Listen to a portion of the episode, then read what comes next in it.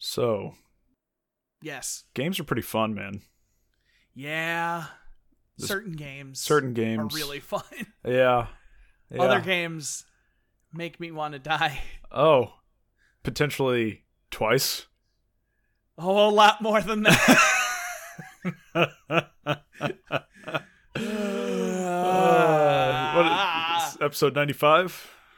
Is it 95 already? I thought last week was 94. I could be wrong. I'm going off memory. Man. Yeah, I don't. Oh. Yeah, 95. It's probably 95. That's- I'm literally checking right now because I don't remember. uh, no, this is 94. okay. Last week was 93. Yeah, it was the Halo Okay. bookcast that threw me off. Yeah. The book club yeah, podcast. That's up. And everybody should go and listen to that. Yeah. Yeah, episode Half Gen 94. Book Club podcast. Man. That was that was a fun episode, man. It was. That was. I think that was much better than the first one. I agree. And w- with a with a worse book. So, Yeah, I think we just had a better idea of how to do it, yeah. how to work it. I You fe- know, I feel like we've finally started to get our groove when it comes to Yeah, the bookcasts. I, I think in general, both casts, we kind of hit a stride right now. Yeah. Good. Yeah, it used to be like I felt like we really needed a third person. And I mean, third, another person's always welcome, but I feel like we're doing a better job. We're we're divisive enough of each other that like you know we can we can bounce ideas Oh yeah. and we can talk about it. Oh yeah, for sure. just don't let us talk about Halo. There's a podcast for that now. Halo and Avengers for two more weeks. oh God, don't get me started. Avengers either. Oh, I have to watch Infinity War again. Ah, I watched it again today Oh my God. on my phone, I just at my desk while I was doing work. It's such a good movie. Mm-hmm. All right, all right. Hi, hello everybody. I'm Chris. Uh, joining me today, as always, the immaculate Ross Orlando. Oh, uh, I'm gonna put that on my business cards. I'll take it. First, we gotta make business cards. Don't worry about it. Um, Uh, yeah. So episode 94. Uh, it's it's been a week. he just made that the title of the podcast. Don't worry about it. What kind of week was it? Were you saying it was, buddy? Oh man, yeah. Well, it depends. Did you play any games? I've played one game, Oh boy, tell Yep. me about it. so it's a game that's very near and dear to a friend of the site. It's his favorite game of all time. You know, when you asked me, or when you were like, you should get Risk of Rain too, I was like, yeah, you know what, I'll do that. Man, roguelites are pretty fun. Like, Dead Cells kind of burnt me out for a while. Binding of Isaac. I've been playing the Binding of Isaac. Ha ha! I guessed it. Um, yeah, it's I've been having a just a ton of fun. It's I played it a, a little bit when I first got it, and I got really frustrated. And then my favorite uh, YouTuber is known for his Binding of Isaac series, and I've just been, kind of been marathoning a bunch of those episodes. And I'm like, you know what, this is this looks like fun. I should give it another try. I've beaten it twice, so Nice. I've gotten, I think, three or four out of the like 19 endings. Um, so yeah, it's just every run is different. Every run is fun. It's it's a good time. I'm looking forward You're to. playing that on Switch. I am playing that on Switch. Yeah. so playing that on the train in the morning is a lot of fun. It's not as fun when I yell things like, "Yes, Or mom's." when you're when you're mumbling curses under your breath when on I'm- the train. when I'm mumbling curses and I'm like, "Yes, tapeworm." It's not a pleasant thing to yell on the train. I get some weird looks. No one's gonna see it coming. No, no, just like Persona. Yeah, they're just gonna Um, be like, "Excuse me, what? Did you just say tapeworm?" um, but I've been having a ton of fun with that, man. Um, I also uh on Switch, I think across all platforms actually, it's fifty percent off. Also bought Enter the Gungeon, um, and I'm I like it a lot. I'm less good at it because it's more twitchy, and I'm bad at twitchy, but it's fun. I remember you had a lot of fun with game. it when you played it a little while back. Yeah, it's it's a good game. Like it doesn't hmm. I don't know. Like it's a it's a good game, but like it's maybe not my thing. Like it's fun, it, but uh I don't know how to really explain it in a way that doesn't make me just sound like an ass, like who's trying to sound like I like a game but don't. But like I really like the, I like the game. You could just say you like the it's like- swinging. I like the swinging in Spider Man. Mhm. no, it's just like it's not my favorite game in the genre. Yeah, Like fair. of the games in that genre I've played, probably towards the bottom of the list just cuz like I like the games that feel more like either that you're building more substantially towards something, like the unlocks feel more meaningful and things like that and Gungeon didn't always feel that way at least for for what I played of it hmm uh, or I just like the completely like random chaos. And I don't know, Gungeon is a good, is a really good example of those games, but I just feel like it's been iterated better since then. Fair enough. Fair enough. Would you say Risk of Rain 2 is your top roguelite? Well, see, that's just me because I prefer more open 3D spaces. Mm, mhm. I'm less, I'm less inclined on like the the you know arguably more restrictive 2D landscape. Gotcha. Gotcha. So, like, if you're gonna give me one of those games and put me in a big open world and give me, you know, an additional plane of survival, you know, I'm, I'm probably gonna take that. Mm-hmm. hmm Yeah, so that's pretty much all I've been playing. I've been playing it nonstop, but um, no, that's, I don't. I I just I was looking at my Switch and I saw that. Have you tried Brawlhalla? No, So it's a free to play like Smash Brothers clone. I- I've heard of it. I, I played it. I didn't like it that much. Um, but I just saw they released Hellboy as a DLC character. Thought that Of was course. interesting. Of course they would. So That's like what you do when you're a free to play Smash clone. It's like, hey, we've got this licensed character that like you know would never be in Smash. yeah, I, Brawlout has Juan from Guacamelee. It has the Drifter from Hyperlight Drifter, and it just added the Dead Cells dude. So that's fun. But They added Dead Cell. They add yeah, Dead Cell uh, post Gohan. So yeah, what if that's you've been what he looks like after that. Just a headless floating eyeball. Story of my Um, life. some of the usual suspects. Uh, you know, I played a little bit more Apex. Apex is in a really weird place right now. Is it? Yeah, because it the meta of Apex is like everybody dive into Skulltown, and half the game dies. Hmm. So like if you play with randoms and you're not the jump master, you're going to Skulltown. And you're either going to die or you're going to come out of that and there's going to be five squads left on the map. Is that just because that's the highest concentration of good stuff? No, it's because it's a town. So it's like it doesn't even need to be a concentration of good stuff. It's just there's stuff there, and there's a lot of buildings and a lot of places for people to go in those buildings. So it's like I'm gonna drop here, I'm gonna get loot, and I'm gonna kill a bunch of people. So like I feel like if you're dropping Skulltown, you're not playing to win, you're playing for kills, which is fine, but like I like to win. Like there's two kind of prevailing strategies right now in Apex. You land hot, you get, and if you win, everybody loots all the gear for you. And it's great, and you get all that stuff, and then it's very easy to go on and win the game because you have a bunch of stuff. Or you drop just somewhere else, almost anywhere else on the map, like on the second half of the map away from Skulltown. So you just kind of drop by yourself, loot up quietly, take one final fight, and like you know, usually your fight, if you if you drop far enough away, like outside the circle, your fight is probably going to be in the top three.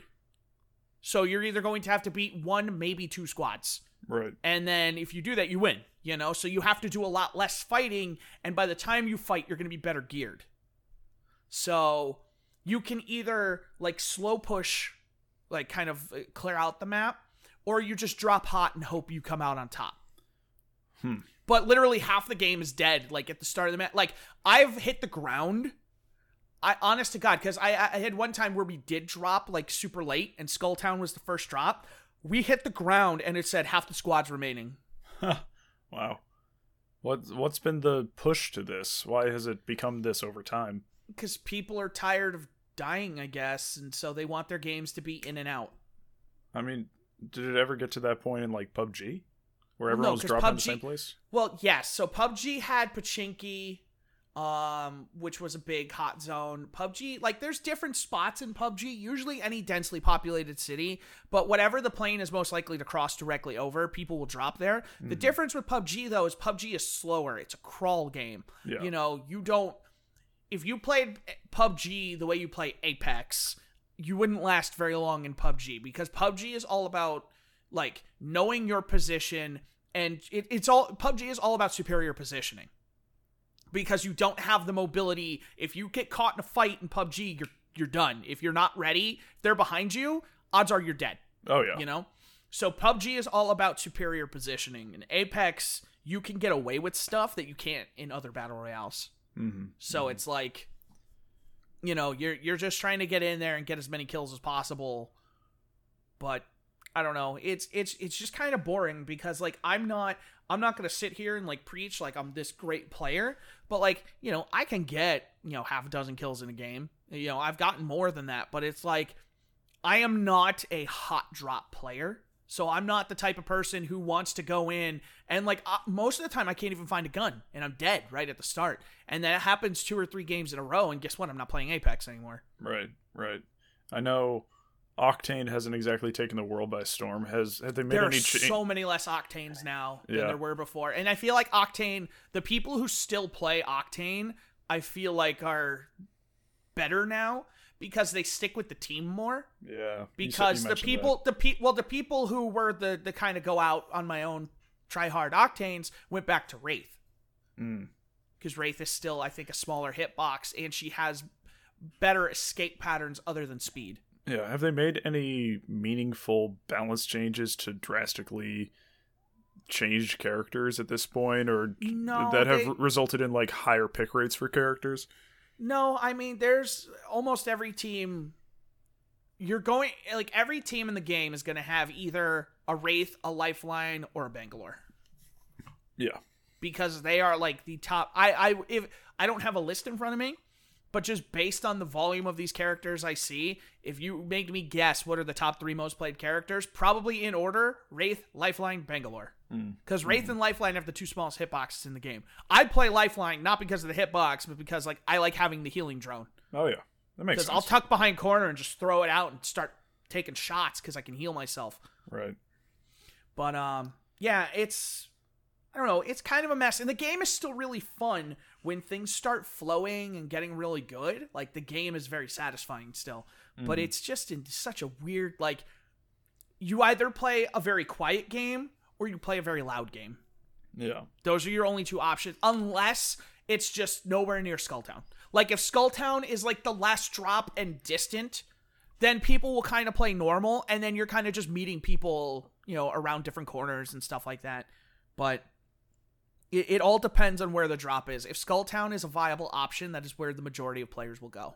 Hmm. Interesting. Well, hopefully they find some way to kind of mitigate that to make it a little incentivize a little bit more to drop in different places. Yeah, I mean, I think what they really need to do is they should. I'm not saying to like take away loot from Skulltown, but I think they should just increase the average loot of the place. Like, I'm sure they have a heat map and they can look at like, hey, these are the places where people are li- li- like less likely to go, Oh yeah, for sure. and just kind of like up the loot on places away from there.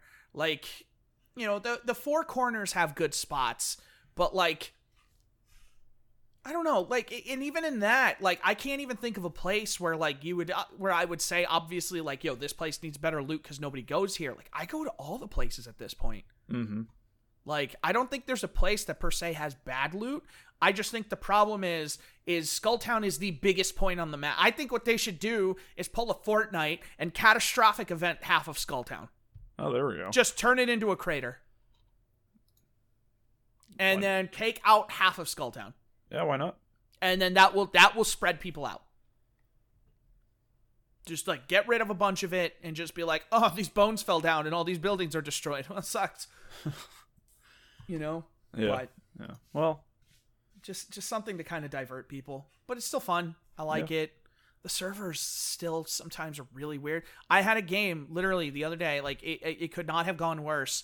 I was firing my gun at somebody and I saw the gun kick back, but it made no noise and it fired no bullets. Mind you, the server is in complete slow mo right now. So whatever is happening, the server just could not handle it. Huh.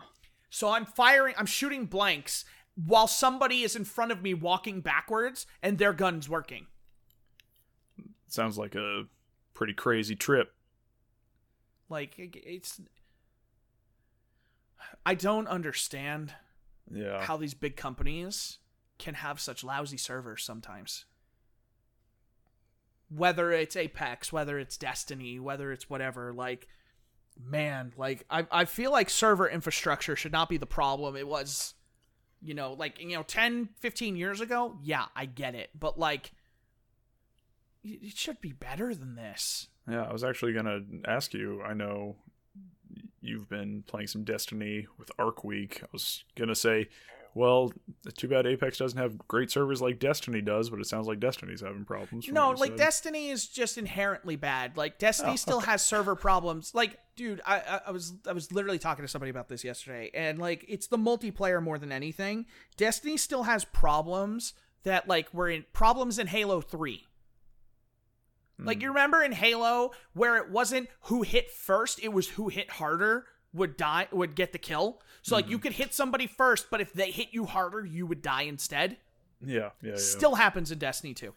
That's all crazy. That's crazy. That's still all the time because the server the tick rate's bad Yeah, like because these servers just aren't keeping up with the action so i can punch first or like you know how many times like you can't see somebody and then all of a sudden they shoot you like i i, I see a guy cresting a hill and his gun is shooting through the hill to kill me Oh, like that's- I can't even see the guy yet, and uh, there's bullets. And then I turn and it shows me where I, you know, the guy who killed me, and he's just sitting there crouching, you know, crouching up and down because, um, that still happens too, dude. It is the sweatiest multiplayer. Like I actually hate it, but you know, I play it sometimes. Like Mayhem is going on right now. All Mayhem is doing, like it was fun for a while, but like all Mayhem is doing is proving to me that Titans are bad. Mhm. Because, like, literally, like, hunters in Mayhem, eh, I'm not sure if you're familiar with Mayhem, but it's just crazy. Like, your super comes back really fast. So it's just supers and power weapons all the time. And hunters, if they have the exotic for Blade Barrage, they can kill one person and Blade Barrage again.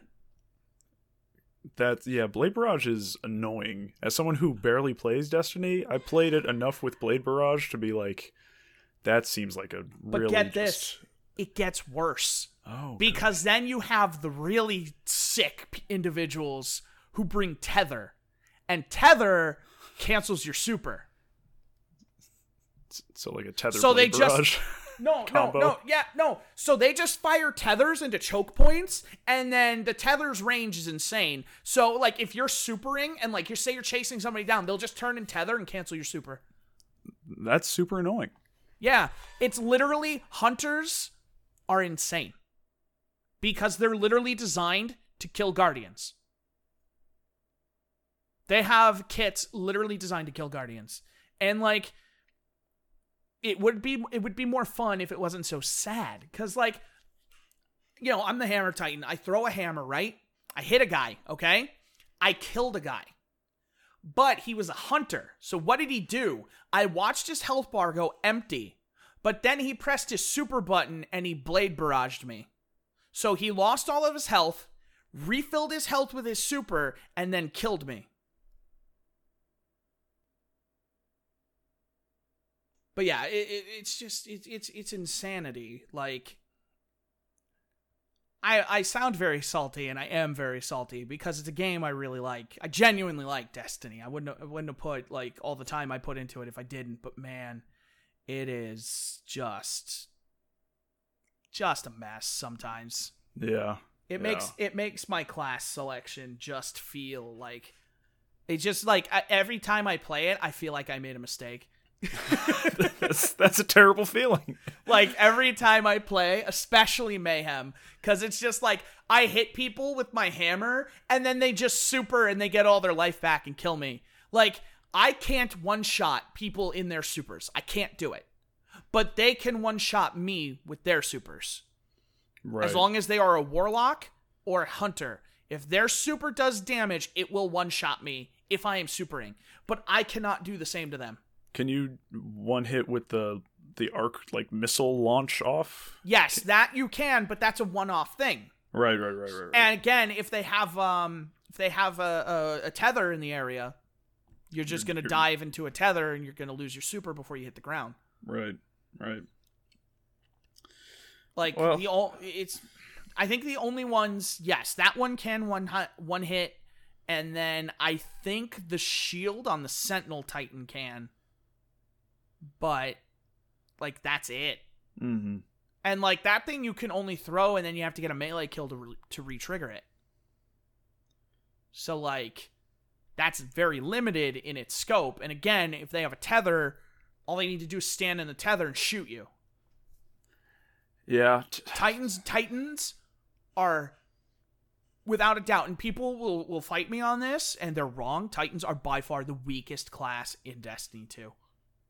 Who who, Just- who would, who would fight you? Who would say? What would they say is the weakest class? Uh, uh, anybody who plays hunter or warlock Oh, you know they enough. they would they would fight me and they'd be like oh, well i don't i think it's less now because titans uh they they can't do the the thing anymore because the skating that's what everybody was like the Oh, skating yeah. that Yeah, was the yeah. big thing and then everybody was like oh you could skate and you're so fast and it's not fair but now that they've kind of subdued that for the most part like i feel like war- warlocks are the strongest class in the game overall right Mhm. now because they're just broken like everything they do is disgusting it's just it's incredible. Um they can put out so much damage like they can out damage hunters uh minus like a celestial nighthawk uh you know golden gun. But warlocks i think are the strongest overall class. Hunters are the most annoying and then titans are just there to clean up their mess. Right. or in our clan i'm the i'm still the only titan. Almost two years after release two and a half years after release more than that i'm still the only titan and the only reason i am a titan the only reason we need a titan is so i can hit dudes with my melee so the rest of the team can do more damage Wait, how many people are in your clan? we have like 20 people And you're the only Titan. i'm the only titan i'm the only titan that plays Right, okay. we might enough, have like enough. three Yeah. But like, you, we we could run a raid with five warlocks or five hunters at any time. I think the last raid we ran, we had three warlocks, two hunters, and me. Yeah, dude. Burning Point's really good. Melting point. Well, it's, You don't even know. You don't No. even know what the move is. Hey, in Because Europe, you're, 'cause you're a warlock. in European, it's called Burning Point. Okay, no, it's Jeez. not. it's just believe me. I work for the European office of Bungie. It's fine. okay. Yeah. like i just like man every day like i play destiny and like i have i have a lot of fun still playing the game. And like you know gambit has been getting better and i still really enjoy that. And i'm kind of getting back on my gambit grind because i'm trying to i'm trying to farm some weapons. Uh i want to get a bygones with a really good roll. But um Is that a pulse rifle? yes it's a very Yeah. good pulse rifle. Yeah, i got one remember, with a decent roll and i want to get a little bit better one. I I remember um, when Bygones was like first came into the D two meta. I remember everyone was using it. oh yeah bygones is still like It's still really a top tier pulse rifle Yeah. It's just I never like I never kept mine. I have one right now with like head seeker kill clip, and I just don't like uh, head seeker. I would rather have like outlaw. Yeah. But I I prefer the three round burst pulse rifles. That's why I want it. Uh, I'm not as big a fan of the four round burst. That's why I don't use my blast furnace all that much. But um, yeah, it's and, and a lot of the new Gambit guns, the ones in Gambit Prime, are very good. Like, Mhm. Very, very good. There's a hand cannon in there. You know I don't like hand cannons. I've been rocking a hand cannon as my primary for like a week and a half. Which one? Which one? The one I got from uh from uh, Gambit. Oh, Gambit Prime. It's Yeah. one of the new ones for Season of the Drifter. I don't remember the name of it, uh, but you know anybody like anybody else would probably be like, oh, that, that one, yeah. Um, I got a good roll. I got Rampage and fourth times the charm. So every like as long as I hit like consecutive precision hits, it'll put two rounds back in the chamber. So I can just like I can fire like twenty rounds out of the thirteen round magazine. yeah. It's great. Yeah, sounds Um, good. Yeah, but it's a good gun. And I've been using the Recluse and the 21% Delirium, the two Pinnacle guns. And uh, the only reason I'm playing so much Crucible right now is because they dropped the four new catalysts with Arc Week. And I literally ran one strike and got the catalyst for the prospector, which is like the DPS king right now. Uh, the grenade launcher. That's how you burn Riven now. So I got that in my first strike. Great. I've run like 40 Crucible matches. No catalyst for the Suros regime. I'm trying to get that because like that can heal you on kills. And so I'm like, I'm not using any other exotics right now, so I'd like to have it. And then I could be like, hey, use an auto rifle. But I'm like, I don't know. I don't even know if it, that's the thing is I don't even know if it's going to be worth it. Right, right. Uh, so that's why I'm kind of getting back to farming the bygones because I have more fun with Gambit than Crucible anyway. Yeah, man. Well, bet- between the three games you've played this week, it doesn't sound like you've had just a stellar time in any of them. Believe it or not, most fun with Destiny. Uh, we, we actually this it. weekend this weekend we did um we Oh, did yeah, have raid night go? our it was the best raid night we've ever had. Oh, nice. We beat both raids in about 3 hours Wow. with someone new. So we had to teach one of them how to do it, but he picked it up real quick. Uh shoutouts to Longsword. I don't I don't know if he listens or not, but uh yeah, he he is like a, a, a friend of the stream. Like he was a viewer there, and uh, we brought him into the clan because he's been getting more into uh, Destiny, and so uh, we brought him in as our sixth, and we beat Last Wish in like a little over an hour, and we didn't even we didn't even have like we beat the Riven segment in one try. We did not Oh, nice. fail a segment until the final run, and that was more of like an ex- it, it was an issue where he hadn't done it yet. So you can explain it as many times as you want, but like until he sees it, he doesn't really know. That But last part is a real big pain we beat it. until you We do beat it. it three tries. Nice. Yeah, so like that was the cleanest last wish we've ever had as a clan. Uh, and then we did Scourge, and it was his first Scourge, but we ended up finally like we I, I got some of us to be a little less stubborn because we always tried to sit in the spawn. I was like, we can't just sit in the spawn. We have to get out there and do damage to the boss. So we we adapted our strategy a bit, and uh, we got out there and we we beat that boss, and that was satisfying to beat Scourge again because I had I hadn't had a Scourge completion in like a couple months at Yeah. this point. So I was like, I was keen to get that done. So we're gonna run again this weekend, and uh, you know, everybody's in high spirits. We got two more people up to seven hundred. Nice, dude. I'm glad. I'm glad you have a consistent group to play with. Yeah, it's it's nice to finally have a group that at least like two or three nights a week is like, hey, you know what, we're playing Destiny. Yeah. yeah. Until everybody's seven hundred, and then nobody's gonna play Destiny. Well, uh, why don't we talk about the last game you've been playing? oh man, I've been watching a Let's Play on this, and man, that's the way I'm happy I'm experiencing it. Listen, so I found out um, I got to a particularly difficult boss for me, and I found out because somebody in my chat, like they knew they knew I was struggling. Uh, it was actually John. Uh, you, you'll know who John is. Um, Halo Knight. He he came in and was like, dude, like you gotta you gotta attack him a different way. And like I was fighting this boss, and I was kind of just like poking and prodding at him and taking down his health. And he's like, no, no, no, you have to do the uh the posture damage.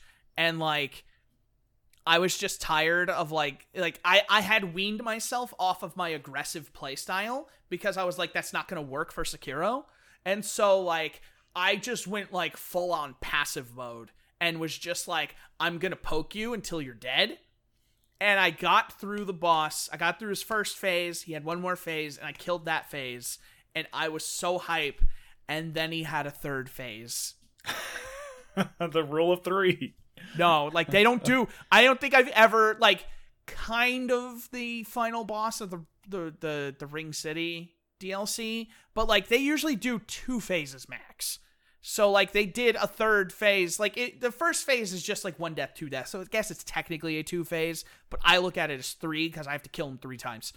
And so I got to the third phase, died immediately, was about to give up on the game, and then I just started playing more aggressively again and I kind of figured out what I was doing wrong and like took me like four or five more attempts once I figured it out like to actually do it. So I finally beat that boss and that was nice and then like I finally started making progress again. But like I feel so weak in that game and like when I'm bad at that game, I just feel awful. Like I have Alt F4 that game so many times, and then I just load it back up because I hate myself because I don't want to be beaten by the game. Right. That's my biggest problem with it right now is I hate losing in it and I can't stand it. And like I feel like this obligation to go back and prove the game wrong. And the game's just laughing. it it's driving me insane. And it's like when the game works and when it's playing really well, it's really good. And then I I thought it was just me and I was like maybe I suck. And then another streamer hosted me, uh, another guy I know that I play Destiny with, and he was playing through the game and he comes in and he's kind of like he's not really ranting but like he's like striking conversation. He's like man you know what? I hate when this stuff does this. I was like me too! I was like it's not just me! So like i got like one person who's playing it and it's just like you know john's over on the final boss apparently. And like this other guy who's also ahead of me but like he's talking about the same things and he's like man like we both got to the point where like we switched our controllers not because like because we were just convinced like something was wrong because the inputs just feel bad Mhm. and like there are times where it's like i'm holding block and i kind of see my character like move or like i'm i'm, ta- I'm like tapping to to do the parry and like the character just stands there or then there's Weird. like there's like times where like you think you figure out a pattern and it's like okay he's gonna do this this and this and so i block that i block that i block that and now suddenly he has a fourth and fifth attack and it's like the moment i figured out your pattern you changed your pattern i hate you so much Alt F4. I'm not gonna let this beat me. Let's go again. and it's this vicious cycle and i just keep coming back and like it, it reminds me a lot of when i played dark souls remastered because i uh, like my first completed from software game was bloodborne and like i thought that was going to be the hardest one i ever played and then dark souls 3 i thought was considerably easier but I did. I don't think it's easier because it's an easier game. I think it's easier because the game works. Like the game is responsive. So like when I press a button, the game does the thing. And like you can stack the commands in that so like you can roll into a flask or into an attack much more effectively than you can I feel in Dark Souls 1 or you know even sometimes Bloodborne. Bloodborne's pretty responsive too. But um So are you saying uh, Sekiro is not super responsive? Sekiro doesn't always feel responsive. It definitely feels like the action is sometimes going faster than the controller, like than the input. So like I I I got the timing down. Like I, I so there's this move I do when enemies like stab, do a stab. attack. Counter. The Mikiri counter. Yes, okay, you're familiar. I and am. so what you're supposed to do, I play on the controller because I'm not crazy. Uh, Oh, yeah. You're supposed to forward B. The forward is important because it makes it more consistent. But what will sometimes happen is sometimes they won't do it. Sometimes he'll remain in the knockback information from a previous block or a parry, and then he won't move. Sometimes he'll dodge forward instead of doing the Mirakiri counter, and he'll just dodge into it instead of hmm. actually like stomping down and blocking it. He'll just dodge into their body. Or sometimes he'll dodge to the side but still get hit by it. So it's like I'm like a full body length away but still get hit by this lunge cuz I'm to the left but I'm still within the character hitbox, I guess, and so it counts. I don't understand. This Yeah. like the game, the biggest issue with Sekiro is there are a it is the most mechanically intensive game from software has put out you know in this in this vein of games you know in, in this in this type in the in the souls-esque universe okay or Right, since since right. dark souls let's say since they came out with like demon souls dark souls all that stuff this is the most mechanically intensive game they have put out and like you could see a symbol over a character's head, like they're going to do an attack, but it's up to you to figure out, okay, is this a thrust? Do I have to jump? Do I have to do this? And, you know, do, is this a dodge? Like, are they going to grab me? Are they going to do this? And so it's the same symbol for all of these things. And, you know, in the heat of the battle, my instincts go to dodge everything. Yeah. That's my instinct because that's Dark Souls, and my instinct is press B to avoid danger. but then I press B and I get stabbed through the heart with a sword. You know? or they sweep my legs where I'm not blocking. And it's like, I just need to jump, but my brain won't let me because my brain wants me to dodge. So it, it is the same symbol for everything. I was wondering if it, there were different kanji symbols that actually like. As far as I know, it's just the same red symbol. I, Gotcha. I, I don't have enough time to sit there and analyze the symbol. Oh, well, you know, you should. You should. Maybe, you know what? You can do this for me on your Let's Play. Yeah, there we go. But, like, all I see is red symbol. I need to figure out is he pulling back? Is he going to punch me? Or is he going to sweep the ground? And, like, by the time I'm, like, figuring it out, he's already hit me. Just just jump up and back. It's not that Uh. simple. He'll stub my toe with a sword, you know? It's it's, it's a disaster. Ugh, A disaster. a disaster. my god, I, I like I I reached almost a breaking point with that game. Like I man. Like ugh, that game I dread playing it. But you are you going back out of a need to feel like you're obligated be, to to beat the game to like put up a final say that sort of thing, or you just feel like you're obligated because you don't want to lose to the you don't want to let the game beat you. Yes. Nailed it. Got it. Totally get those it. things. and like, I'm not gonna be the guy who puts up a final, you know, for a review for this game and is like, but I didn't finish it. I'm not gonna be the guy who goes out there and is like, yeah, this game's really hard and I didn't finish it. Like, no, I'm not gonna do that. Like, that's that's Uh. lame. But it's like, ugh. Oh Well- my god, it's so it's so frustrating, man. Cause like I don't know what to do, and like I know I should play the game, and it's like once I get into the groove and once I start beating bosses, everything feels good again. But then I get like so like intimidated by it that I don't want to go back. So I take these extended breaks, and then I come back and I get frustrated.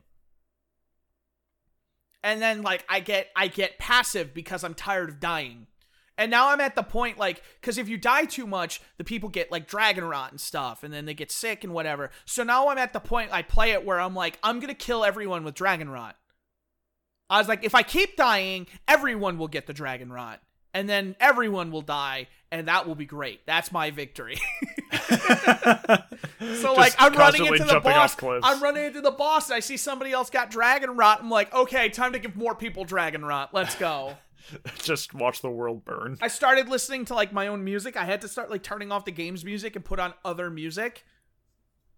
I did I had my best run listening to Mad World from the Donnie Darko soundtrack until it got too depressing because I did keep dying. I was like, I have to stop listening to this because now I'm getting depressed. tried Oh. everything. I tried Rivers in the Desert. I tried Halo. It just doesn't work. So I'm listening to the same music, and that's the thing: is the boss music isn't as good in Sekiro as it is in Dark Souls. Yeah. It's it's the same. It feels like it sounds like the same track for everything.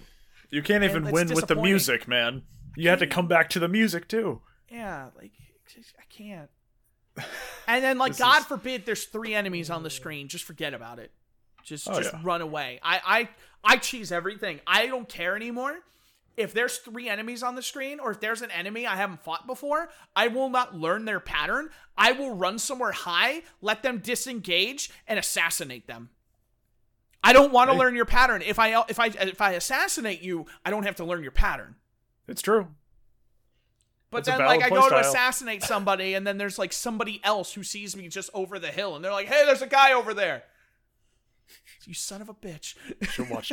Be careful with that lookout. Yeah, Sneaky he's dude. just standing there menacingly, and I'm just like, "No, leave me alone." Please stop. It's like, how did you see me? You're like on a mountain, miles away, and it's just like, don't worry about it. There was like this headless enemy I couldn't beat, and then one of my friends was just like, "Yeah, no, I never killed him. You can just run by." I was like, "Nobody told me that. Thought I had to kill it." Man, there are some enemies in that game that are just like super lame. Like this headless guy, you attack him and like, you know, he doesn't take a lot of posture damage and stuff, but he swings a sword And if you don't get a perfect parry, he inflicts terror on you. And if he hits you twice, you die from terror. Nice. Just dead. Yeah. You could have a full bar of health, but if you have full terror, you're dead. And it fills up in like two hits. And I'm just like, why? And I'm left wondering why. why is this happening to me? Why am I doing this to myself? Why do I go back? why does it have to be like this? I feel Oh. like every week it's just like I get like a 20 minute soapbox on on the podcast where I just rant and it's like I don't hate the games I'm playing, but it's like the problem is there's not many good games out right now.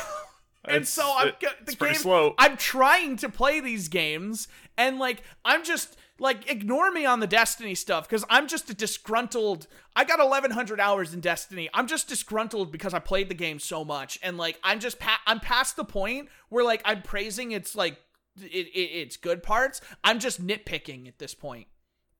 Cuz like I don't feel bad being a titan outside of the crucible. But if I'm in the crucible trying to accomplish something, I just feel like ass all the time Mm-hmm. and it's, it's, it's Bungie's fault. I'm not I'm not taking responsibility for feeling like an ass. It's objectively their fault. I just don't want to raise a hunter. It's a lot of work. Don't But I still the- I still buy the gear from Xur every week though. don't you have one free like level up to like ma- close to max level? Yeah, but if I'm gonna make a warlock later, then I gotta save it for one of them. And I was like, I'll play through on the hunter because they're broken, and you know, it's just I don't know anymore. I I I, I don't even want to play the other characters. That's the thing. Yeah. I want to be my Titan because I'm a Titan. I was a Titan in the first game. I switched to Warlock. It was a mistake. I came back to Titan in two, and like I've just put so much time into my Titan. It's like I don't want to play other stuff. I have my Titan, who's seven hundred. Yeah. Well, you know like I'd have to a- work for the other ones. you know what was a titan of the PS2 era? The Ratchet and Clank franchise. Yo, they were a Titan on PS4 and Yeah, PS. they were. Listen, Ratchet and Clank is a Titan. Period. They had the missteps towards the end of the PS3 era, but um, Yeah. they fixed that because Into the Nexus was good, Yeah. and then the reboot on PS4 was excellent. They had like what they're- two not good games. They had It was like all for one or something. full frontal. They had like full frontal assault, and then all for one, and then they had like I think maybe one more awful one. hmm I don't remember. But yeah, they were taking that franchise in weird directions.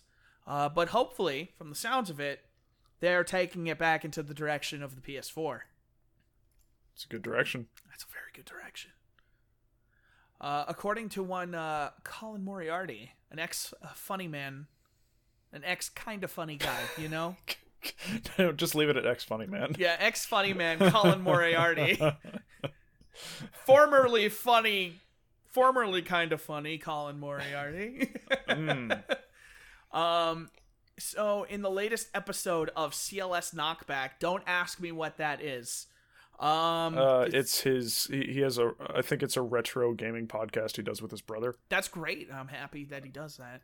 Yeah, I believe that's what that I don't think I've I've never listened to it, so it, No, it's, I'm sure it's, one- fine. I'm sure it's fine. One one thing I learned about Colin Moriarty after he split from Kind of Funny is that I like him better in a group setting. Yep.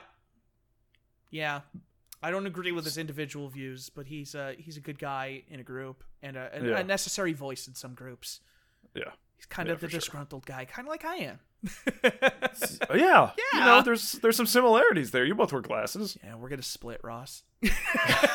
and this is how this is we where end. it ends. X This is the final episode. X half Jenner. Uh, nobody cares. Um, Nope. So Nope. in his podcast, uh, uh, talking about his PS2 memories, which include the Ratchet and Clank series. Uh, oh man, I didn't realize I pulled from this website because I almost pulled another article from this website. I was like, "There's no way I want to cite an article from PlayStation Brahs." B R A H. Oh, why? Why you Yeah. do? Yeah, well, here we are. I, for the record, I got rid of another article from them. They have the WordPress symbol in there. I, you know what? I shouldn't. I shouldn't. Oh, who am I? Who am I? You know what? Who am I? You know what? Oh, props to you, PlayStation Brahs. Um, man. Uh, he began talking about the the latest incarnation and casually mentions, and you haven't seen the last of Ratchet and Clank on the PS4 alluding to potentially some kind of insider knowledge that a new Ratchet and Clank game would be coming to the console. Uh, considering that came out in 2016, it's about time. Spider-Man Yeah. PS4 is done. You imagine all hands on deck for that. Would you be happy with uh, a Ratchet and Clank esque style remaster bundle for the rest of the PS2 games? I don't think they would bundle it. I think they would just. I think they should just continue. Like, if the next one is a remaster, effectively of Going Commando, so be it. Mm-hmm. Like, Yeah. I didn't. I think I didn't come to the franchise until the third one. So that that remake was my first time playing that game. What was the third one again? Up your arsenal. Up your arsenal. Yeah. Yep. Yep. Yep. Yep. They had the fake Britney Spears robot, and that's when they really got hard into the Doctor Nefarious storyline. Doctor Nefarious is great, by the way. Oh. He's, I mean, he's in the first one. I didn't know that, but like, you know, I feel like he kind of peaks. Like, he gets really good in that. Yo, A Crack in Time is the best game though in that whole series. yeah, I feel like it's a relatively popular opinion. That is, well, th- dude, that game. There, there's emotions in that game. yeah. Do you know what happens? Have you ever played it? No, the most I ever played a Ratchet and Clank game is I got to the last boss in Size Matters on PSP and I stopped playing because I think I I've done that. auto saved myself into a really bad spot and there was no way around it and I didn't want to start. I the did game the over. same thing in God of War: Chains of Olympus. Really? Yeah, I just like decided to stop at that point. I was like, I don't want to fight this boss. Yo, shit gets real after that though. I think maybe just before that. Like, you know, d- did you ever finish Chains of Olympus? I did finish Chains of Yo, Olympus. when, yes. when he has to I don't remember anything about. It. He has it, to though. get rid of Calliope. He has to force her off of him. She's like hugging him Oh. and he has to push her away. Yeah. Was yeah, yeah. I do remember that, That was, now. that was Yeah. good. Uh, That was really good. do, do you do you do you kind of want the spoils for up uh, for a, a crack in time? You know, I'm not sure I could care less. So go ahead. Yeah, go yeah. ahead, man. Uh, so spoilers for a crack in time. So they find another Lombax, okay, and this Lombax is trying to go back in time to prevent the Lombaxes from suffering catastrophe, uh, to kind of bring them back to prevalence. And so they're working with this. Uh, they they found like the, the the massive like Titan clock. I don't remember all the names of everything, but they found like the source of time. Okay, and it turns out Clank has been missing, and he's on this clock working with a Nolan North robot. Uh, and they're going through. They had really, really good puzzles in that game, and they finally like reunite and stuff. And they're working together in this clock to do these things. And the Lombax, you know, Ratchet's like, hey, you know what? We can't like, you know, he, the Lombax wants to do something. I don't remember exactly what it was, but Ratchet didn't agree, and he was like, we can't do that. So he kills Ratchet Hmm. just straight up kills him. Like knocks him off a ledge into a pit of despair. He's gone. Ratchet's dead. And That's Clank pretty ratchet. Yeah, no, it screw you. Clank is just like like dude Clank is sad. And so he turns on Clank and Clank is just running through this thing while the guy's like messing it up. And Clank goes back in time. He's not supposed to change history. You're not supposed to go back in time. And he breaks the rules, goes back in time, saves Ratchet, and then they stop the guy. But like for a moment, they totally killed Ratchet, and it was awesome. Not that they killed him, but like I felt things, man. that game hope- was real good. That game that was Hopefully- maybe the best game Insomniac has ever made. Yeah, well, hopefully when the, if they do bring it back, it'll be just as good as that. But yeah, uh, the remake was really good, and I would like to see them keep going. Uh, sorry for anybody who listen. It's a PS3 game. Nobody's going back to the PS3 to play Ratchet and Clank: A Crack in Time. If it were on PS4, I wouldn't have spoiled it. I would have told you to buy it. That's true. No one wants to hook up their PS3 anymore. Really good game. Yo, PS3. Have you gone back and played your PS3 at all, like semi recently? Yeah, It really makes you appreciate the PS4. yeah. Same thing with the 360. You don't Man, realize how bad those consoles were until the new ones are good. You know, blades are still better than what Xbox One has. Absolutely. Nobody's disputing that. I love how people like go back and they talk about the blades like the blades were really a bad way to organize. It's like screw you. They were awesome. That sound effect, that swoosh when you scroll oh, through, Oh, yeah. and the little click, Oh. the swoosh, click, cloop, cloop. Much better than the tile ad setup they have on Xbox yeah, One. people talked about like they just did you know little ad sections, and it's like the whole thing is an ad now. Yeah, it really is. you know, like they need to if there's any semblance of like th- what they need to do, is call up Sony and be like, "Hey Sony, can we borrow like your UI guy and just like help us make a UI?" Because like, listen, PlayStation ain't, fa- ain't fancy, but it gets the job done.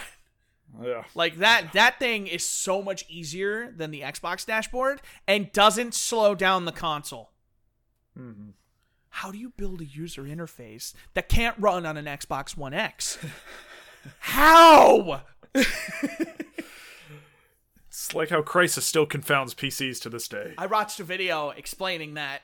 Do you know why? I, s- I saw that video, I, on Digital but I didn't watch it. So, I never, I didn't watch what it. happened was when they designed Crysis, they had assumed that they were going to stick to like dual cores and stuff like that, and they had just assumed that hey, they're just going to go clock speed. So they bet on clock speed being the future, and that they were going to go low cores, high speed. And then Intel and AMD especially just started adding more cores, and they were just like, the future is more cores. And so Crysis is like optimized for dual core, high spec, high power. Mhm. And so that's why it doesn't run well even on modern PCs because the clock speeds are lower. Huh. More, the more you know. That's just a simple explanation for it. But they bet on power and instead they got more cores. And that's why most games still don't run well. That, like, anything prior to this generation really doesn't run all that well on modern computers just because it can't, like, it runs well, but it can't optimize past, like, StarCraft 2 is optimized for dual cores. So you could throw like 32 threads at it. You could throw like the, you know the latest and greatest Ryzen at it, and it will still only use two cores. That game would be so much better even if they quad core optimized it. Yeah. Well, you know what would be better for the big three if they weren't getting investigated Yeah, you want to take by the one? United Kingdom. You- Yeah. So with your Um, with your European connections. My yeah, well, I'm very involved in this, so I'm very privy to everything that's going on. Obviously, it's been it's headed up by the United Kingdom's government's of Competitions and Markets Authority. I mean, anyone with half a brain knows that. Um, but they're investigating Microsoft, Sony, and Nintendo when it comes to unfair business practices, specifically around um, kind of rollover contracts of subscriptions and deciding whether or not the auto renewal um, that the big three enforce uh, actually give customers enough notice before charging more money. Listen, And I know I've um, I've fallen prey to some of this. This is not without I've- merit. Yeah, I this has happened to me multiple times. Like I, I don't have a lot of experience with the Nintendo one yet because I only just did that this Right, time. right, But uh, yeah. with Microsoft, they at least like I know I get an email from them at least like a month in advance, like, hey, we're going to charge you on this day, Yeah, and then it's my irresponsibility that costs me. every time. But I meant to cancel my PlayStation Plus last year because I'm not playing multiplayer games on PS4. Yeah. And for a while, it was just like a matter of pride. Like, I've been subscribed for so long, but then they didn't send me plaques or anything for 10 years. And I was like, screw them. I don't care anymore. I was like, I have been subscribed since day one. You can go to hell. you didn't even send me an email about my playtime last year. Probably because I didn't play as much. Um, Yeah. but yeah, so I, I I meant to cancel and auto renewed, and like I don't remember getting a notification. I just remember seeing, hey, it's auto renewing, and it's like, oh. Which reminds me, I think I still need to cancel that. yeah. But yeah, so Like they're said- they're they're not as good about that.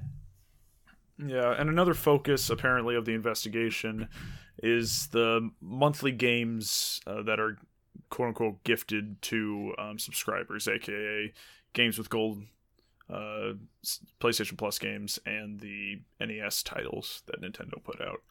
Yeah, and they are really Sony is putting themselves in a really rough position in this argument because again, this is not without merit.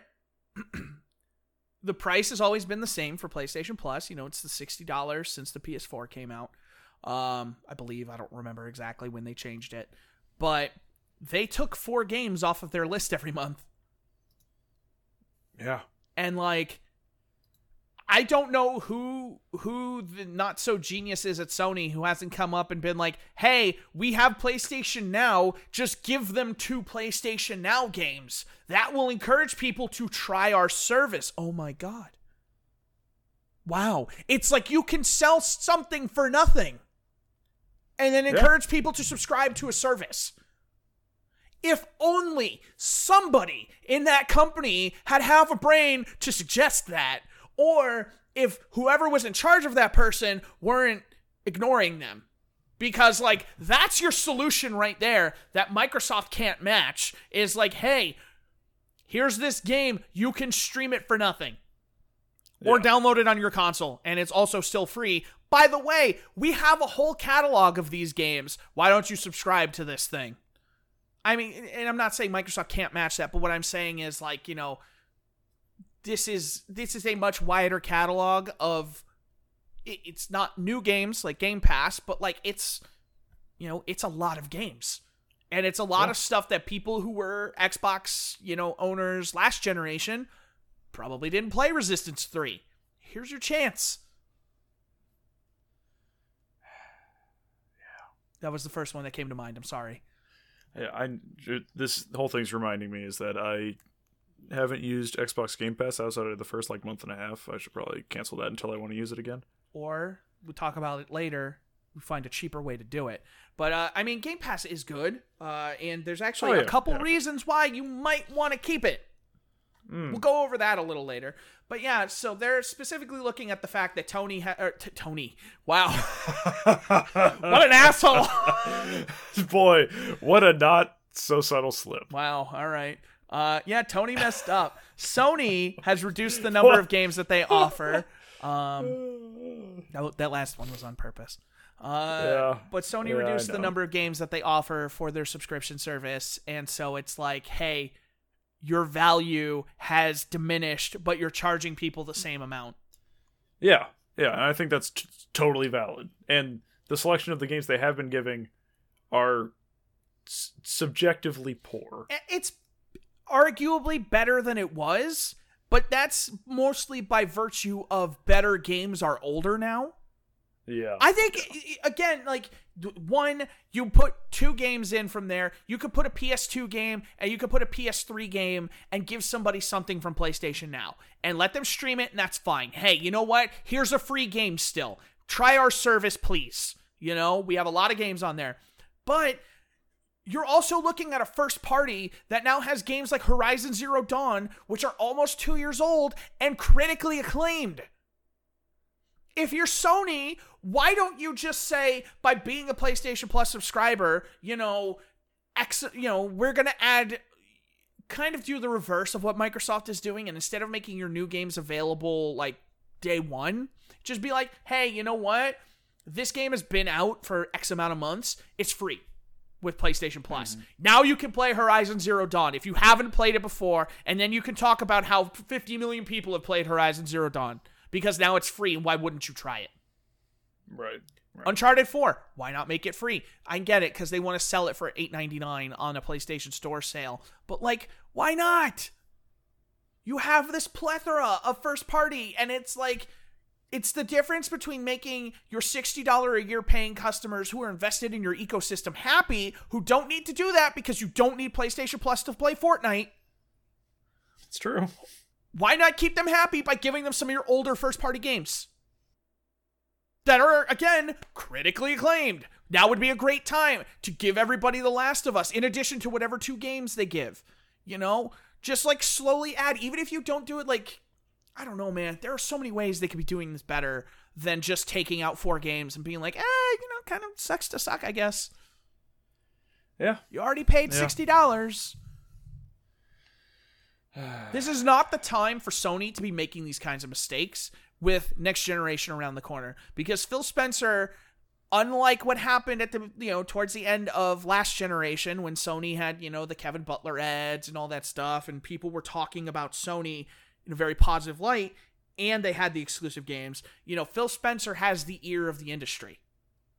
Yeah. and Phil Spencer has more than just a game console. He also has Windows that's like Phil Spencer has a lot more to offer than Mm-hmm. here's our next box, you know? So yeah. Sony No, I'm totally with you. Sony needs the players on their side because that's the reason the PlayStation 4 is in the position it's in right now because they had the gamer's ear and you know what a- a- the industry went as Sony did, you know? And there's only so much you can talk about how cool God of War is before people are like, "Yo, that was a year ago." Yeah, you really don't want to see them trending the way they did at the beginning of the PS3 generation. Yeah, it's like it's It's like the with the PS2 generation, I feel like they felt like they were invincible, and I and hope they that's not. let's be real, they eh, were. no, At the time, were, they were. Then it, Nobody was competing with the PS2. That thing was a juggernaut. But then it backfired on them when they tried to launch a console for 599 US And dollars. that, and that man went on to become CEO of Sony. Uh, yeah, and the online infrastructure that was in place, it was a mess. And That's their other just problem. now you is can- like, Ugh. God, you have to fix PlayStation Plus going into the next generation. Like, I, I, I, I'm a little surprised because I've been seeing a lot more like Xbox Live outages and stuff because I've been paying more attention to Twitter uh, in recent Mm-hmm. months. Uh, because like I'm kind of going, uh, I've gotten away from like all social media except kind of Twitter because I think it's a little more interactive. But um, Mm-hmm. man, like I see so many, hey, we're investigating this issue, we're investigating this issue. And I'm like, dude, not even the Epic Store is investigating this many issues.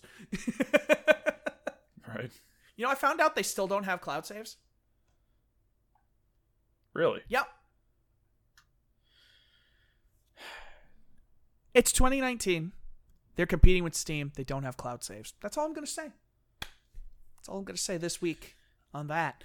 But um yeah, I like oh my god, like for everything Sony does right like with their first party lineup and things like that. Like I think Days Gone is going to secretly be like an excellent game.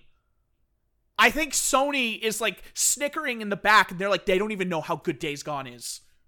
Like hmm. these these people laughed at us when we announced another zombie game, but wait till they see it. And I just like but like then they then they don't have an answer for why their service should also be $60 when Microsoft like it was cool when it was them and like we're $50 and we give you games every month and you know all this stuff and then Microsoft's like oh shit we need to give games too now. But now like Phil Spencer's like we give you more games and Game Pass for $10 a month and Sony's like yeah well and that's it. yeah. that's end of story. Well, let's let's move on. Oh god. It's like this is this is part of the reason why like I'm glad I'm kind of getting away from consoles is like I don't want to deal with this nonsense. Is like I don't hmm. have to pay to use Steam at any point, you know. I, I don't need to worry about what free games Steam is giving this month because I'm not paying them anything except for the games I want, you know? E- even the Epic hmm. Store, you know? It's like, at least that's free, and I just buy the games, and the stuff just works, you know? and I, I, I generally speaking don't need to worry about I, I I don't think I've ever had to worry about the Steam services being offline, you know? For a, a, an unforeseen maintenance, or we're investigating an issue as to why your Steam library isn't accessible. Yeah. God. Yeah, yeah, yeah. Uh, More more sad news. yeah. Is is Troy Baker like on the outs? Like, is this something that's like? Do people not like Troy Baker anymore? I don't know, man. Or is he just like secretly an asshole and driving his price up, and only Hideo Kojima can afford him now? I, d- I don't know.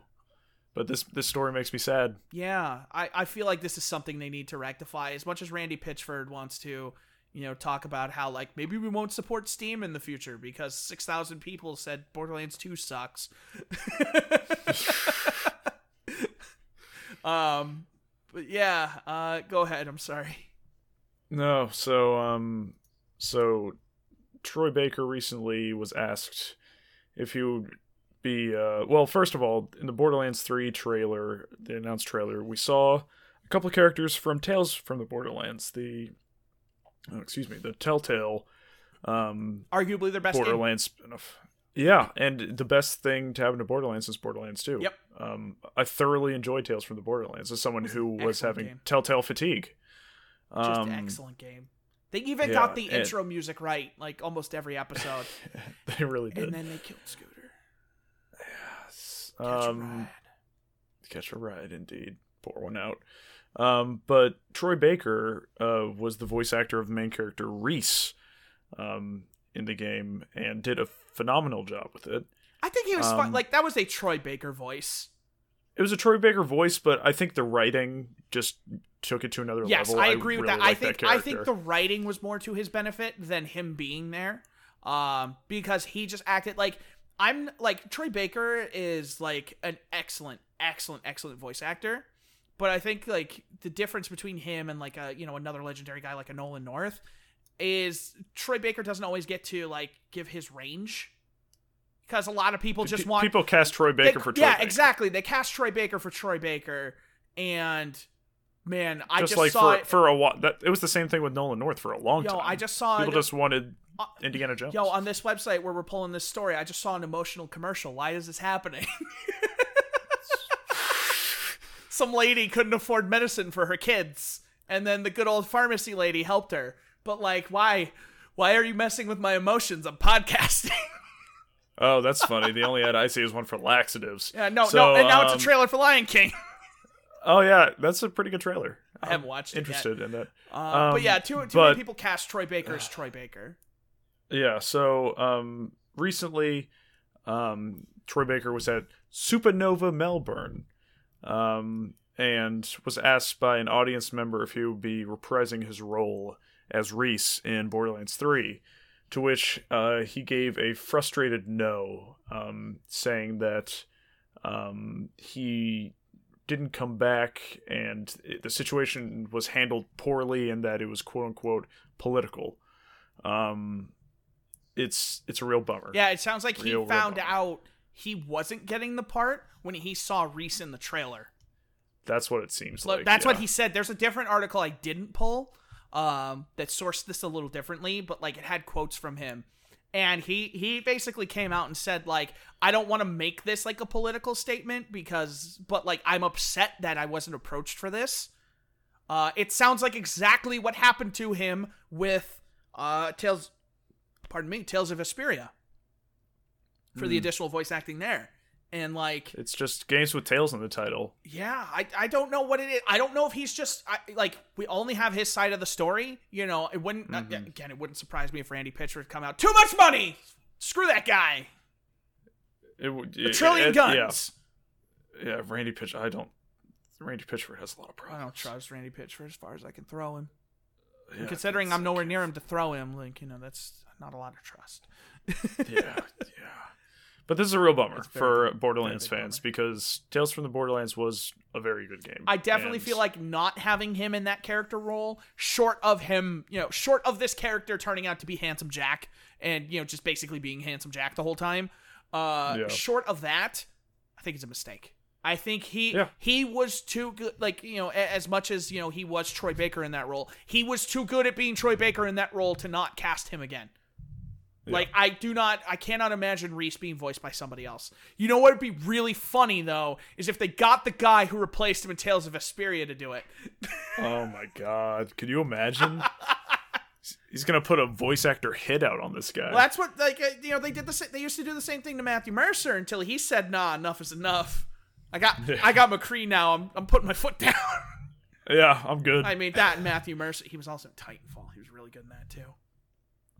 I'm tired of people trying to cast people to be other people. Like either put the money up and get that guy, or stop pretending someone else is that guy or girl or whatever Yeah. the case is. Like you know, we don't need to call Matthew Mercer because Troy Baker costs an extra zero. Matthew Mercer is also worth that extra zero. He is McCree. Damn it! You will respect him. It's high noon. I like Matthew Mercer. I'm a little biased. yeah, yeah. Well, why don't you why don't you jump on the next the next story?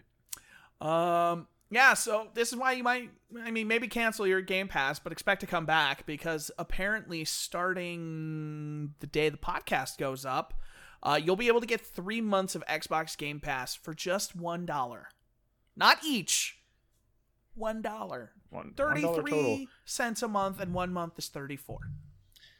Yeah, I use Game Pass to play about two hours of Crackdown three. We should try and play that. There's just not much else I really I really want to do. Well, well, right let me now. tell you this. What if I told you that on April 18th, the critically acclaimed Monster Hunter World was coming to Game Pass, as well as also coming soon, uh, or already on there, is Life is Strange Episode Two, or Life is is that You Life is? Strange Two Episode Two?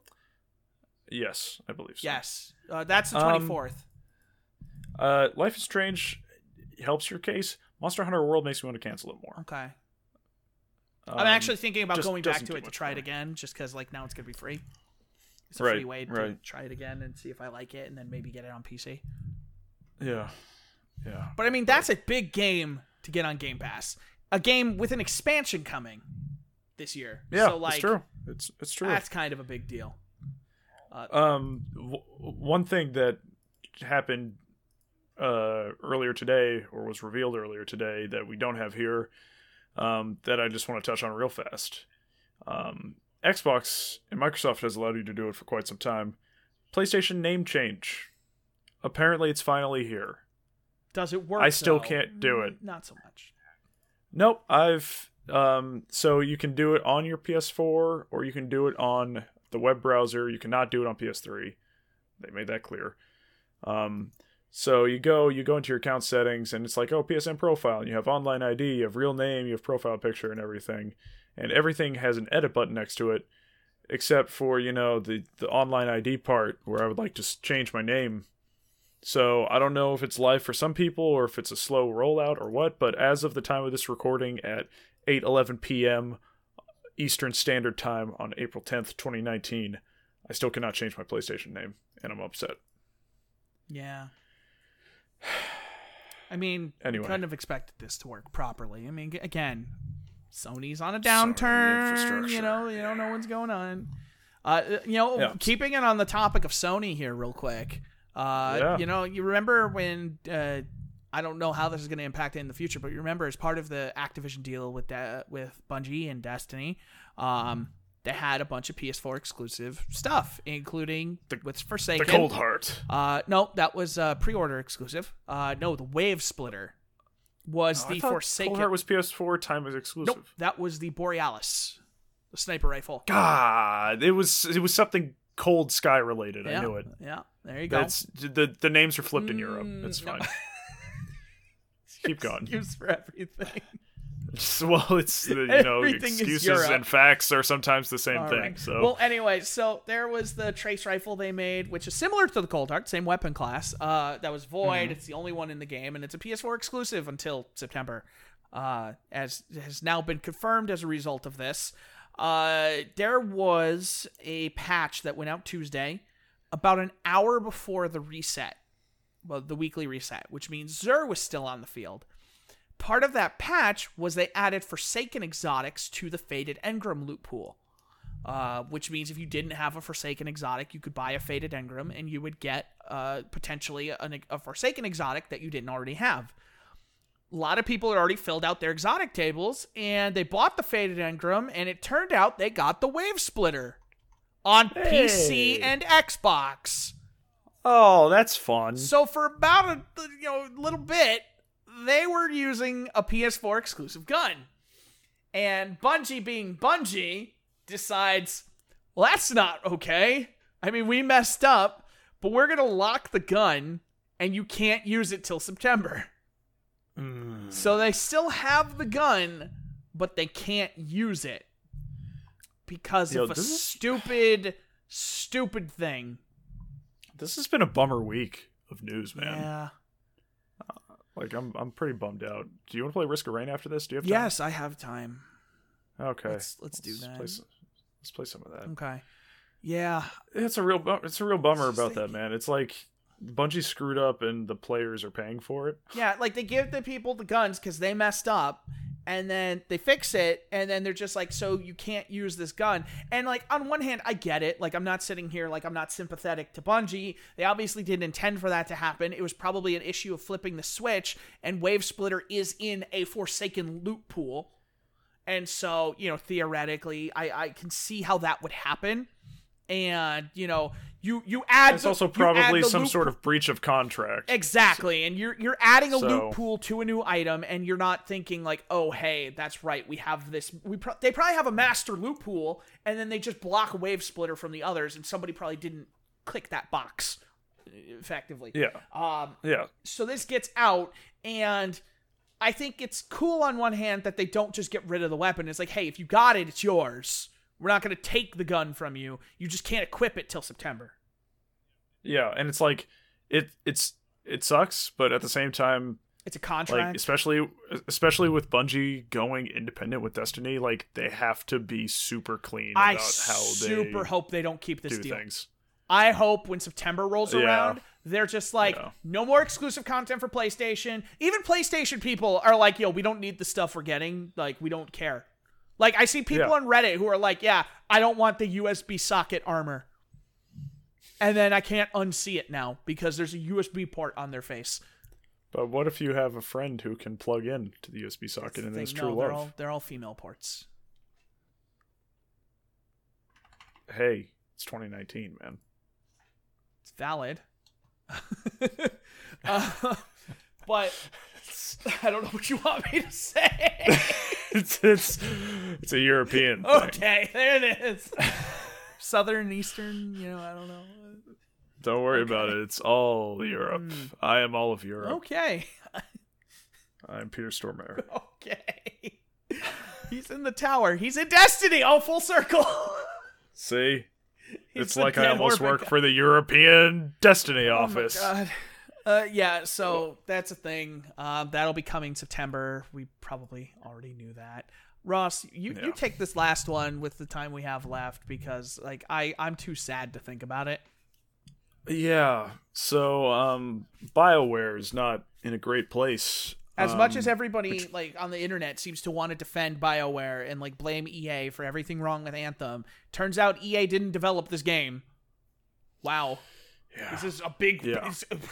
Turns out it was an issue with BioWare. Whoa. I swear the people who are just blindly defending BioWare haven't actually read the thing. No. And it's like they, they'll say whatever they want. Oh, well, that's just Jason Schreier. He doesn't work there. And it's like, no, the man, like, we are not at a point where we can doubt the Shy Man.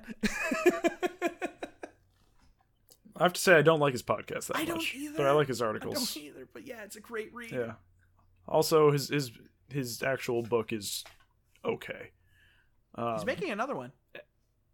Well, I hope it's better than the first. Anyway, uh, so yeah, Bioware has not been in a great spot. Um, Mass Effect Andromeda, um, it, it's come around a little bit. Uh, some of the patches and everything have kind of smoothed out a lot of those kind of glaring, kind of memey issues of when the game first came out. Um, but it still obviously wasn't super well Can I- received. even Can I say one thing that? real quick? Okay, Uh, while, while you're talking about Andromeda, and we already know about the issues with that, but one of my big takeaways from this article was when they said in it uh, that they were hoping Dragon Age Inquisition would fail, and that it winning Mhm. Game of the Year was the worst thing that could have happened to BioWare. because I love that game, and like now I kind of feel bad. yeah so so yeah um so dragon age inquisition uh th- they've also gone gone into the development of that how it was based on frostbite and how frostbite didn't really have any rpg system tools built into it and they had to make them all from scratch um which was very stressful on the team. Um but it turned out really well. So um there w- was another dragon age game in development um, but because Anthem, the Anthem development was going so poorly, um, the new Dragon Age game was scrapped, and and, the the thing, if I can just uh, interject again, uh, from reading that, the team was very excited about that game. Uh, That yeah, particular yeah, so- version of Dragon Age, they said was it, it kind of defied some of what BioWare was known for, and the team was very excited about that. Yeah, yeah. It's uh, the article says that um, it was a a smaller smaller game in scope than Inquisition, but uh, with more um, kind of a bigger focus on player choice and how that affects the world around them. Um, so just reading from uh, this article from Screen Rant. Um, the game was set in the if you know Dragon Age, this will mean something to you. Um, the game was set in the Tevinter Imperium, the wizard-ruled country that is situated at the northern tip of the main continent of Thedas. Players would gain control of a group of spies that would navigate smaller areas and plan heists. Um, the game was ready-made to continue the story that Dragon Age Inquisition Trespasser DLC started, with a built-in villain ready to go, and the Dreadwolf reveal maintaining the kind of impact that the narrative beat deserved. Um, so it's a real bummer because it sounds cool. it sounds super cool. I mean, it sounds like they're at least keeping the Dreadwolf thing based on the teaser. yeah. Uh, because Right, that right. now, unfortunately, I haven't actually played that DLC, but I'm aware of what happens in it, and it's kind of nuts. yeah. Yeah. There's a, there's a character in your party, and he turns out to be the Dreadwolf, and so he Oh. betrays you and takes all your stuff. That seems pretty cool. it's kind of like Yuffie in Final Fantasy VII, except like much bigger deal. Yeah. I don't Um, think all is forgiven after that. Yeah. So, yeah, it's uh, another kind of negative ripple effect from Anthem. Um, was the kind of scrapping of whatever the initial vision of this game was. You know what the worst ripple effect uh, of Anthem is for Dragon Age? I heard, uh, I don't remember if it was this story or a different story I read, uh, but they are apparently, Casey Hudson is having them build the new Dragon Age in the work they did for Anthem. So on the engine, essentially the version of Frostbite that is running Anthem is going to be the version of Frostbite that runs Dragon Age. And the version of Frostbite that runs Anthem is not good. I mean, out of everything wrong with Anthem, I feel like the majority of it is like game design and No. I, I I'm not Go ahead. disputing that. What I'm saying is I'm talking about the bugs, the crashes, the the Hmm. weakness of the apparently the weakness of the coding that went into that. So yes, it's possible that they clean it up, but like just think back to like launch Anthem and how much of a mess that was and how much of a mess Anthem Yeah. still is. And like yeah, well, hopefully that's an engine thing, man. Yeah, hopefully with this not being a live games service Um, game, hopefully there will be Apparently they are Yeah. focusing heavily on live elements. Hmm. uh, for the Hmm, new Dragon man. Age title. Oh, you don't say. Yeah, so Oh. I, mm, maybe That's- maybe maybe well- reel that back a little bit. Yeah, oh, oh. Don't you oh, know? You know. Oh, don't you know? this is a disaster in the making. yep. I'm so yep. sad. That makes me immediately want to play this game less. and you know what? Like I- just thinking about Dragon Age, I watched us- the teaser again because I really like the music in the teaser. And then like the thing Yeah. happens, it's like, so you finally found me. You must have questions. And it's like I have so many questions, but none of them are about the plot anymore. yeah, all about BioWare. Yeah, it's just let a single player game be a single player game. I'm so mad. This this I feel like is an EA problem. This right here, the live Yeah. services in Dragon Age, that's an EA problem. Anybody who wants to hate on EA for that, I'm all aboard. I'll conduct the damn train. But like, oh my god, like like look at look at just look at just look at it. four four major games over the past few years. You have Super Mario Odyssey, you have Legend of Zelda: Breath of the Wild, you have God of War 2018, and you have Spider-Man by Insomniac. Four phenomenal single-player games that don't have live elements. It's doable. Hot take. It's it's possible. Hot take. EA hasn't. Those are four oh, what came out first? Oh. Battlefield One or Titanfall Two? uh Battlefield 1. Uh no, no, no, no, no, no. It was Call of Duty then Titanfall then Battlefield, I think. Okay. I think that was So since the release of Titanfall 2 and Battlefield 1, because Battlefield 1 is generally considered to be a very good game. So Yeah, like yeah. what? Since the end of 2016? EA has not released that long EA ago? has not released a quality AAA game since 2016.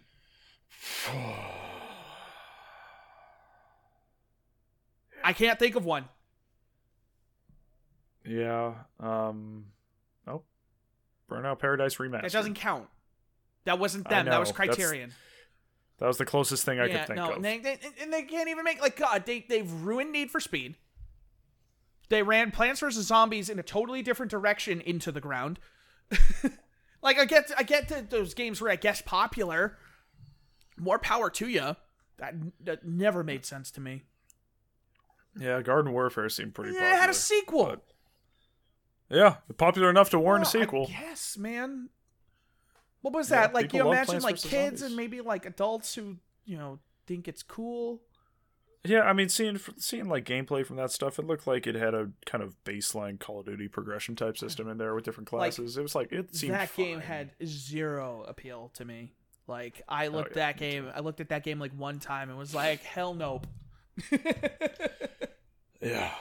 So But yeah, So, they yeah, haven't put out a quality AAA product since. And I guess that also depends on if you consider Apex Legends AAA. yeah, that's true. Eh, I mean, it's Nobody but Respawn has put out a quality product at EA since 2016, since Battlefield 1. yep. DICE has just been moving from one disaster to Oh. another between Yeah. Battlefront and then Battlefield 5 just being okay and not being apparently what people wanted and not you know it's still selling well but not EA well you know not Battlefield well um I watched a video the other day uh and and somebody said that it, it was a video it was from one of like the big Halo YouTube type people um it's like hidden it's like Xperia something Hidden Hidden Xperia. Xperia I would have Yep. been right okay I, I love I love. so he put out a video and basically said that like he explained why this is the perfect time for Halo to make a resurgence. And he picked Battlefield and Call of Duty as their biggest competitors. And he basically made this graph and it showed uh fatigue Oh, yeah, I it was saw this, fatigue yeah. versus like uh qual or it was something it was involving the fatigue of a franchise. And Halo fatigue peaked around like 2012 or Mm-hmm. 2014. That was the peak. The Master Chief Collection came out and it was bad. So Halo nosedived, and Halo just de- was deleted from relevance. At the same Yeah. time, Battlefield was on its biggest upswing in years, and Call of Duty was kind of holding. It was in a holding pattern. But now, Call of Duty fatigue is reaching kind of an all time low. Um, Battlefield is reaching an all time low in fatigue, and Halo is about to come back and just be like, "Yo, you remember me?" And it starts Yo. with Master Chief Collection on PC. Yeah. What if Halo Infinite's the best game in the franchise? Every time you say it, it puts a smile on my face. that's that's what I live Man, to do. did you hear the rumors about its budget? I don't believe it. no, I, I, heard the development budget for the game is half a million, or excuse me, half a billion dollars. So it's a Destiny. No, but Destiny situation. included marketing. This is development. Oh, you're saying this doesn't include not marketing? including oh, marketing. Oh, wow. Which I That's- could kind that of go come into both play ways. because they built an engine for it. Right, that makes sense. That could go both ways. Money doesn't equal quality, and that makes me a little Yeah, nervous. but like apparently, like they have a blank check to make Halo Infinite. Like I feel like Microsoft is making the Halo play like this is our premier franchise, and you're gonna know it, or it's gonna go away. Yeah, it's like we wouldn't be here today without They Halo, and we're gonna remind you. We're gonna remind you. I would love for is. this game to be the Halo 1 equivalent in 2019. To just come back and be like, yo, remember when Halo came out and how awesome it was and what it did for like video games? This is the one that's going to do it all over again. I would Dude, love I'm- for Halo Infinite. Here we go, talking about Halo again. I, Yep. we can't. we can't. We're Nope, not we enough can't. time left in the We're- podcast. We're, we're, we're just gonna say Halo Infinite's gonna be game of the year when it comes out, Don't, and we're done. Don't say Uh, things on It's been great. They can pull this back up. I'm not. I, listen, I'm hopeful, but don't don't put me on that train. Yep, Chris agrees with me. It's been great talking do. to you all again this week. We will be back next week uh, with another Half Gen Podcast. Don't forget if you're joining us on our Half Gen Book Club, we are reading uh, Halo First Strike by Eric Nylund. Just, just a reminder for Um, anybody who's like another Halo book. There's two more Halo books that we're reading something else. I promise. We're getting through the core Yes. Halo books that surround the original trilogy. That is Yes, our plan, yes. and then we will be reading other stuff. This is not a Halo book club. It's a half gen book club. There's other games to read about. Yep. So we are in the middle of the third out of four Halo books that we're going to start off this podcast with. We'll have one more, and then we have a bevy of books that we've compiled a list of where we're going to select the first non Halo book, and then we're going to leave it to you all to select from there, there Yeah, on so out, we- however we decide to. Yeah, so we've it. got the next three months lined up, and then from there, we're gonna leave it up to you guys, and we're gonna sprinkle in some. There's plenty more Halo books to read, so we're definitely gonna come back. But Oh, believe me, I can't stay oh away. no, were it so easy? Um, but anyway, if you are joining us on this book venture, um, the next uh, episode will be going live May 5th. This is the first Sunday of May. Um, and yeah, we will talk to you all next week. Take it easy, everybody.